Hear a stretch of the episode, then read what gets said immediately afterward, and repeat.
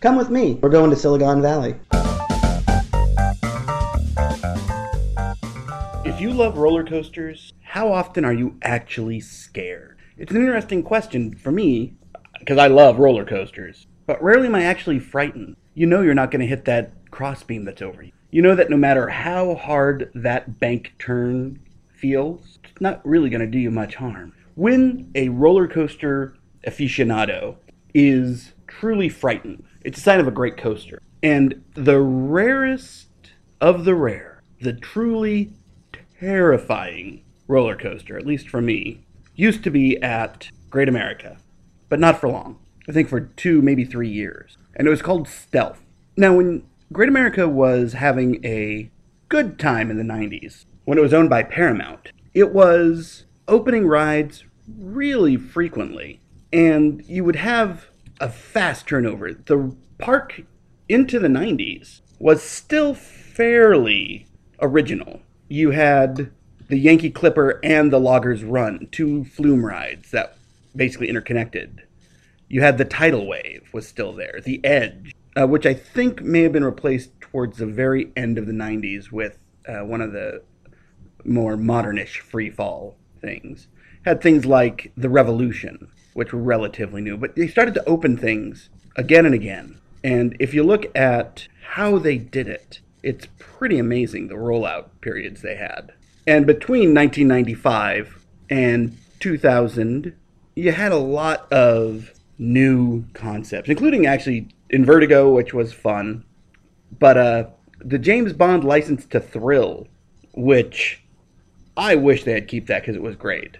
But you lost a lot of things, and I've talked about the triple wheel. I've talked about uh, Willard's Whizzer, which I believe was removed before this. I want to say about 1993. And of course, you lost my personal favorite, the lobster. Mm. But Stealth was an impressive roller coaster. It was, what's the best way to call it? It was a hanging flying roller coaster, they call it. So when you got in, you laid on your back, and they strapped you in, and then it flipped over so that you were hanging down. And it felt like you were flying, like you were Superman. I've seen a bunch of different things called flying coasters, and it basically means there are no sides, but really, it was less important because this felt like you were flying. And you go and you, it climbs up, and then you go. And five times you go upside down. One traditional vertical loop, a couple of corkscrews, and then just a flip. And it was terrifying. And at one point, you go this really weird, I believe they called it an overbanked horseshoe curve. And you go sort of around the edge. And that was the one that scared me even more than any of the corkscrews or any of that. Because it felt like you were going to fly off into space, just headed upwards. Now, I got to ride this the day of a radio contest. And they let us in an hour early. And so me and my friend Chrissy rode it three times, I think. I think I rode it twice during the day, went to work, and then came back that night and wrote it again. So scary. But one of the things about Great America in the early 2000s was the constant royal of new attractions. And so in 2001, they opened Psycho Mouse. Uh, they brought the Celebration Swings, a classic.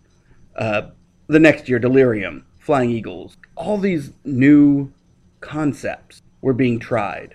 And by 2003, they realized they needed to go a different direction with the entire park concept. So what did they do? After three years, they removed it and replaced it in 2004 with Boomerang Bay, which a water zone. But what's really fascinating is that they sent it to Carowinds in the Carolinas, who rebranded it as Nighthawk. It became a couple other things over the years, but it's one of the most impressive roller coasters to this day. It's not the fastest, it's not the biggest, but the concept alone makes it one of the finest roller coasters in the world. And I'm not saying I'm going to hop out and ride it anytime soon, but it's well worth thinking about.